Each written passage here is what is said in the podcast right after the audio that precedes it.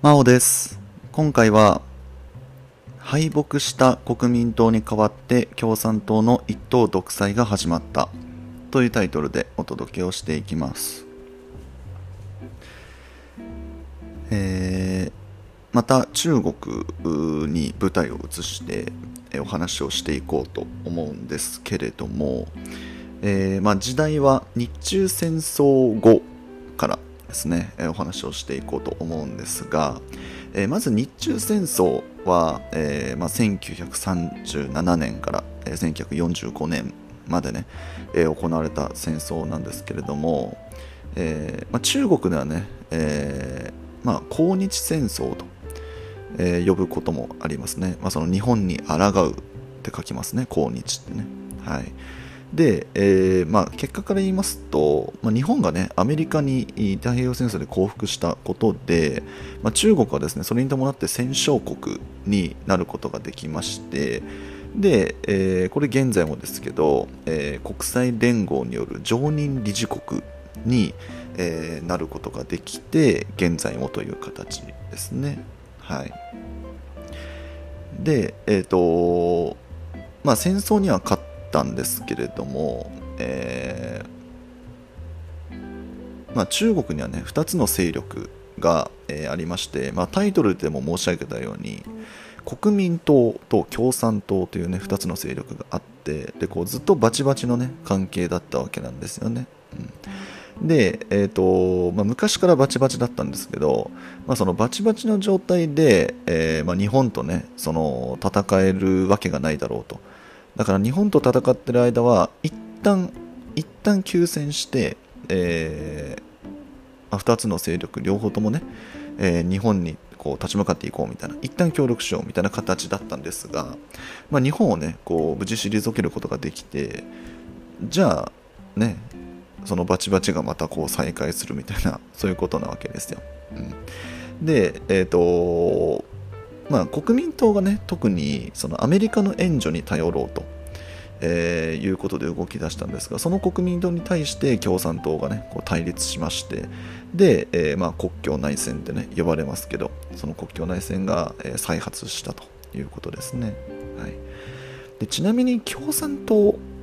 なんですけれども、えこの党はですね1921年に設立された党でして、えー、陳独秀という人物がね、えー、設立したと言われています。はい、で、えー、当時のその設立メンバーで、え、あるその農民出身のね毛沢東という人物、まあ、こちらはね非常に有名ですけどこの毛沢東がですね民衆の支持を得て、えー、台頭してきましてで共産党内のね、えー、指導権というものを握っていきました。はいで、えー、じゃあその国境内戦がどのようなものだったのかということなんですけれども、えーまあ、アメリカの、ね、援助を受けた国民革命軍、まあ、その国民党を、ね、国民革命軍って言ってもいいんじゃないかなと思うんですけどこの国民革命軍のですね蒋介石。こちらも有名ですね、はい、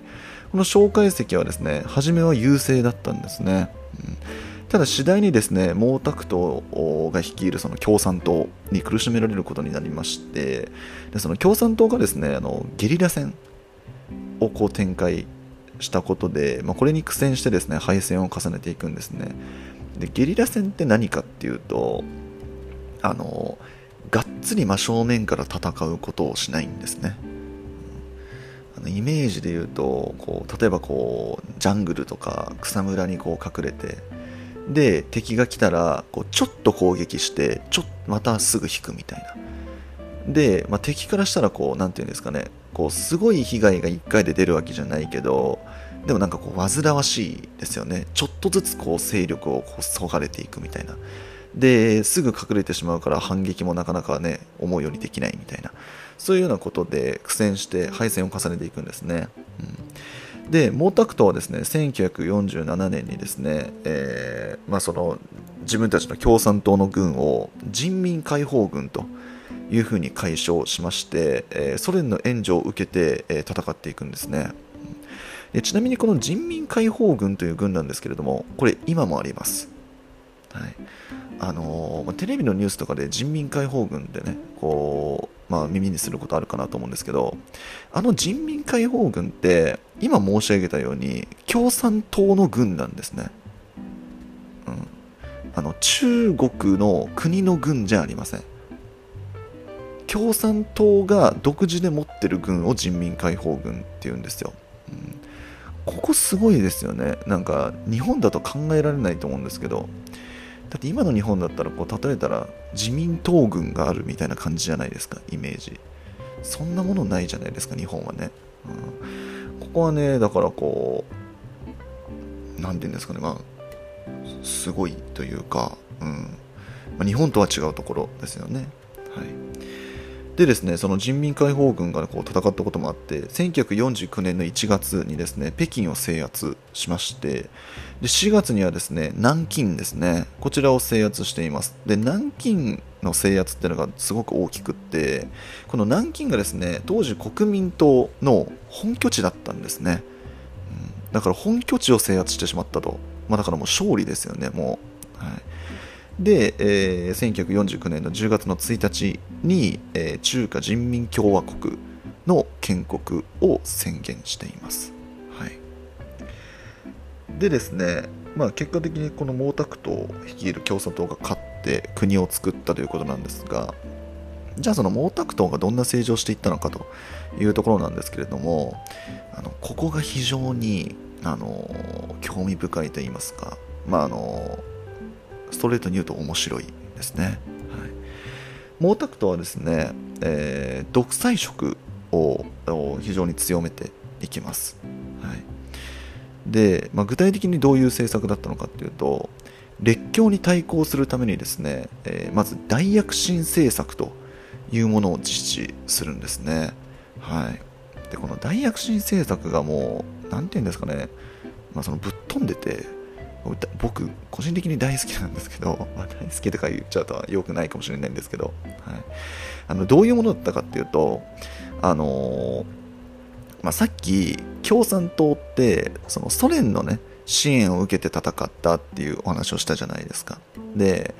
この当時って冷戦時代なんですね。冷戦ってね、皆さんご存知かなと思うんですけど、まあ、そのあ自由主義を掲げる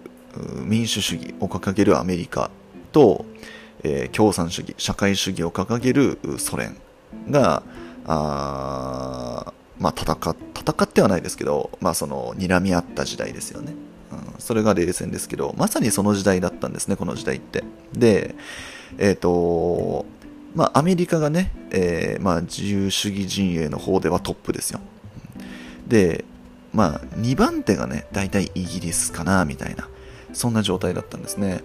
で、えー、じゃあ対して社会主義の方はトップがもちろんソ連ですね。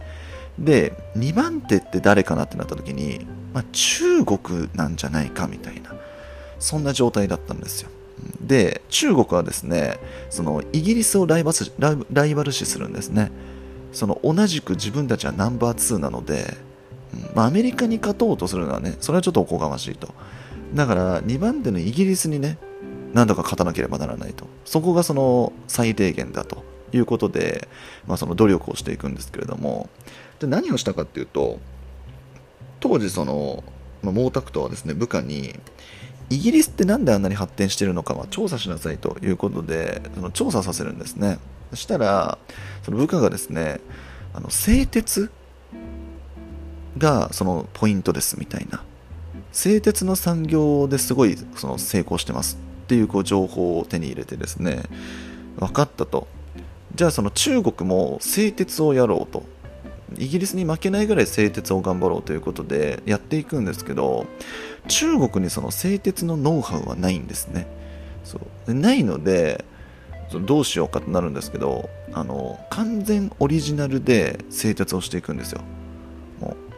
その見よう見まねで製鉄するんですね。はい、だから見よう見まねで製鉄所を作ってでもう鉄に全振りですからもうもう鉄が命ですからもう何て言うんですかね。もう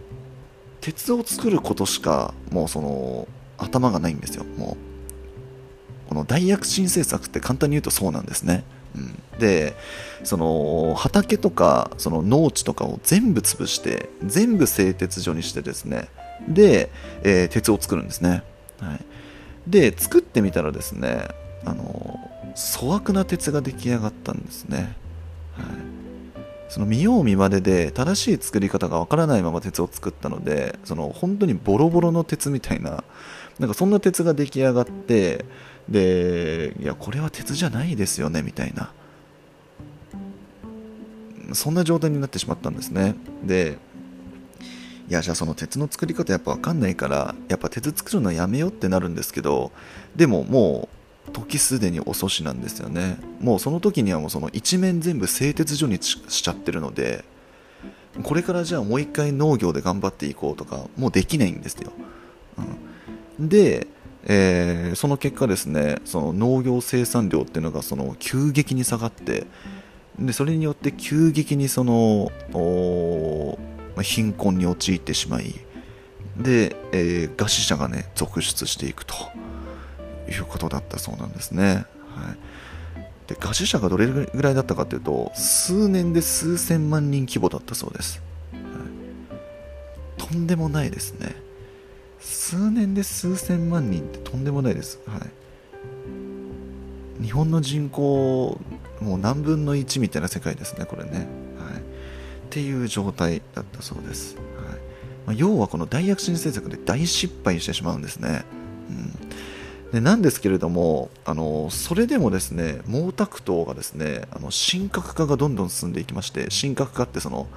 神のように崇め立て祀られる状態ですね、うん、が進んでいってしまいましてで今度はですね、えー、毛沢東は文化大革命というものを行います、はい。でこの文化大革命って何かっていうとあのまずさっきの大躍進政策によっていや毛沢東はダメだと。この人についていっちゃいけないということでなんか別の勢力が今度台頭してくるんですね。でそれに対して毛沢東がいや自分にそのもう一度権力を取り戻したいということで、まあ、簡単に言ったらあの権力闘争なんですね。この文化大革命って。その権力闘争に勝つための政策なんですけれどもあの何をしたかっていうとあの公衛兵っていう兵を作りましてこれ何かっていうと子供たちなんですね。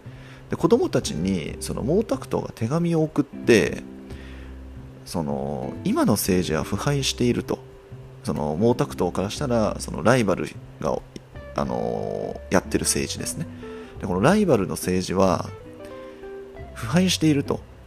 だから今の政権を倒してその私毛沢東と一緒に立ち上がらないか少年たちということでこう手紙を送るんですね。そしたらその少年たちがあの毛沢東様から直々に手紙をいただいたということでその兵士となって毛沢東と戦うみたいなことをするんですね。でそれが紅衛兵っていう、ね、兵なんですけど